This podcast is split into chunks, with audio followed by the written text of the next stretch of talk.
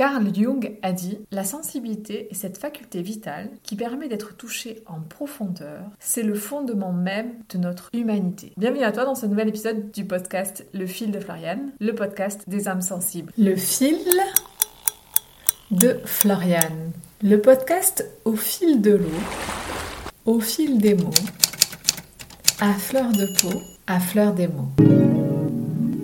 Je suis Floriane Despy, thérapeute, formatrice et numérologue. J'accompagne les personnes à mieux se déchiffrer à travers les nombres, mais aussi à travers différents outils de connaissance de soi. Mon désir est de mettre en lumière tous tes potentiels et comprendre les défis et les challenges que tu traverses pour pouvoir t'aider à les libérer et surtout mettre de la conscience dessus pour y mettre beaucoup plus de douceur et, je dirais, d'élévation, parce que parfois, la solution demande souvent de prendre de la hauteur sur ce que tu traverses et ce que tu vis. Et moi, je t'accompagne à prendre cette hauteur et te donner les clés pour traverser ce que tu vis.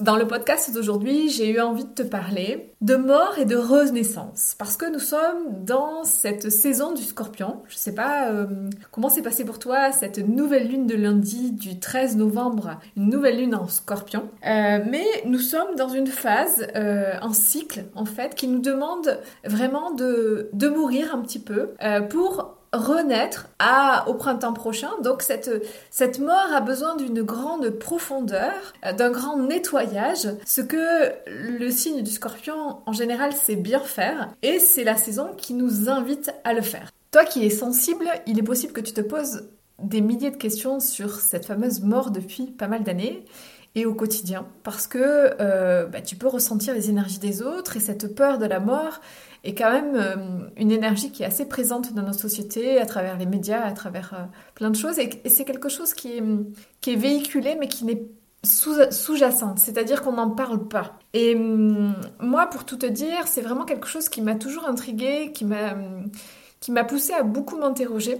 Lorsque j'étais très jeune déjà, j'avais des questionnements très tôt. Alors on a tous une phase dans notre enfance où quand on est enfant, on a cette peur de la mort qui se développe, et en fonction du contexte dans lequel on va être élevé et des événements qui vont se passer, on va développer une peur plus importante ou pas. Si dans notre enfance, à des âges importants, on perd un proche, ça va nous construire sur une peur qui va grandir, qui va sommeiller en nous. Et l'idée de cette peur, c'est plutôt d'aller la rencontrer et de voir à quoi elle fait appel en fait. Qu'est-ce qu'elle vient nous parler? D'une forme de sécurité, d'arriver à être sécure avec nous-mêmes en fait. Et lorsque j'étais infirmière, étudiante, c'était une phase de ma vie où j'ai quand même été confrontée à la mort régulièrement. D'abord en étant étudiante, quand j'avais commencé à avoir 18-19 ans, j'ai fait des premiers boulot où je travaillais dans des maisons de retraite.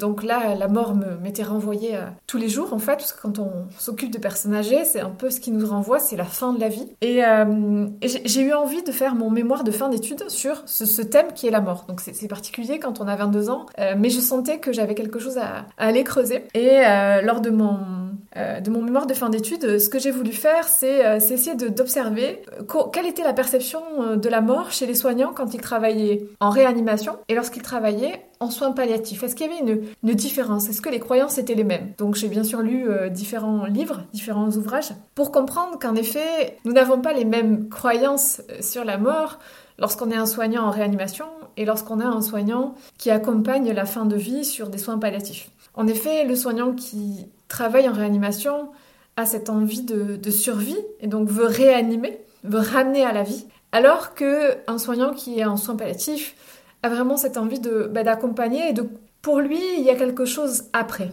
Je ne parlerai pas de religion ici, mais c'est vraiment pour dire qu'il se construit quelque chose où il croit. Il croit, il a la foi en quelque chose, puisqu'il accompagne tous ses patients. Et chez moi, comme tous les soignants, j'ai eu des phases où j'ai plus accompagné de décès, j'ai été confrontée plus à la mort, surtout en étant jeune diplômée. Je me suis d'ailleurs posé beaucoup de questions à une époque, parce que je disais à mes collègues, mais pourquoi ils meurent tous avec moi? Je comprenais pas vraiment en fait qu'est-ce qui se passait, et je crois que c'était aussi pour me faire travailler dans la profondeur par rapport à cette peur-là.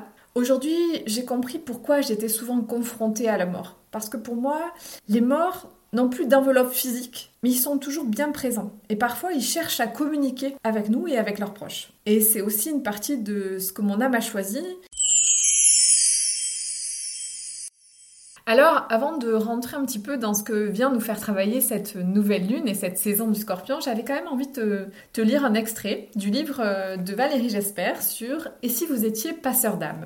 Dans un extrait, elle parle du passeur d'âme et du travail avec les défunts. Elle nous dit que les passeurs d'âme ont la capacité naturelle et subtile et souvent affûtée. Ils peuvent ressentir, voire sentir les âmes errantes, tout comme les autres entités. Ils ne sont pas forcément conscients de cette capacité-là, car par le simple fait de rayonner leur propre lumière, ils font passer des âmes en besoin vers la lumière. Ils le font pour elles sans s'en rendre compte. Parmi ces passeurs, beaucoup se tournent vers les métiers de l'accompagnement en début de vie, comme les sages-femmes, les obstétriciens, les doulas, pour un accueil dans la matrice ou en fin de vie pour le retour à la source, les soignants, les soins palliatifs, les EHPAD, les métiers du médical. Accompagner les âmes des défunts est à la fois très simple et très complexe. Ce n'est pas un métier en soi, c'est une corde ajoutée à son arc parmi d'autres fonctions. J'avais juste envie de te lire cet extrait qui, moi, m'a beaucoup aidée, m'a beaucoup parlé. En tant que soignante, j'ai compris alors pourquoi j'avais été souvent présente lors de décès, de morts, parce que quelque part, mon âme faisait quelque chose sans forcément y mettre du mental. Donc si toi aussi, tu accompagnes et tu es présente et tu sens que tu es à ta place,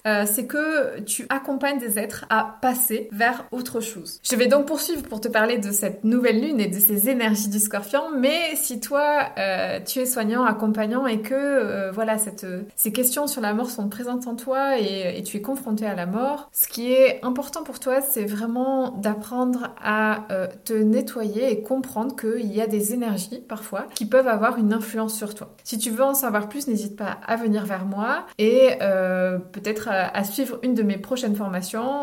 J'en propose différentes, mais la prochaine sur les outils de protection énergétique se déroulera le dimanche 26 novembre à Cornebarrieux.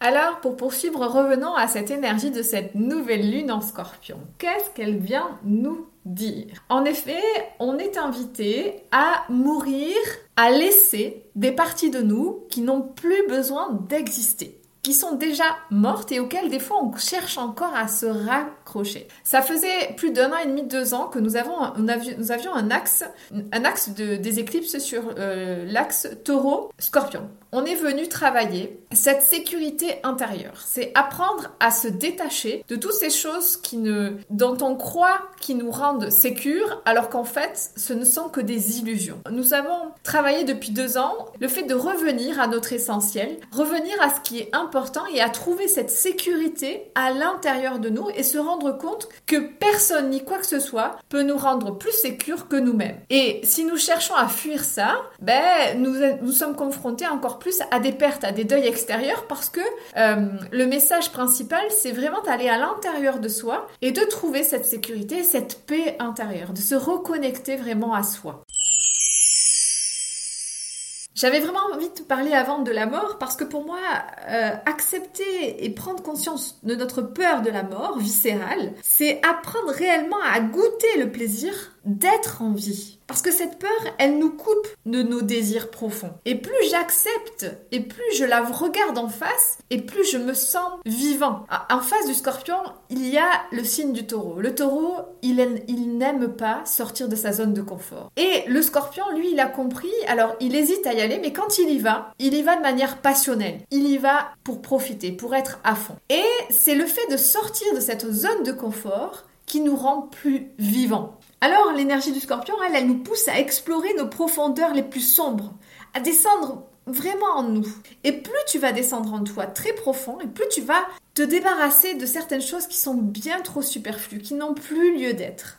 C'est vraiment cette idée de faire des petits deuils, de nettoyer chez toi, d'enlever et de te rendre compte qu'il y a beaucoup de choses superflues. Souvent, le Scorpion nous fait expérimenter l'intensité de cette peur de la mort, pour que nous soyons capables de déployer toutes nos forces pour revenir à la vie. Dans le petit dictionnaire de la langue des oiseaux que j'aime beaucoup de Luc Biget et que je te cite souvent, il nous parle et il nous dit que la mort pour lui c'est aimer, le M, l'or, OR, de la terre. Et il dit que c'est un processus de régénération où le soleil de la nuit prépare sa renaissance. Et dans la mort, il y a un manque naturel de feu. Parce que on a le M pour le fait d'aimer, on a le O pour l'eau, le R pour l'air et le T pour la terre. Et il nous dit que le héros est celui qui a transformé son M, matriciel de la mort, en un feu de la résurrection, et il est fort. Le mot mort devient fort. C'est traverser cette peur-là pour devenir plus fort. C'est d'ailleurs souvent pour cela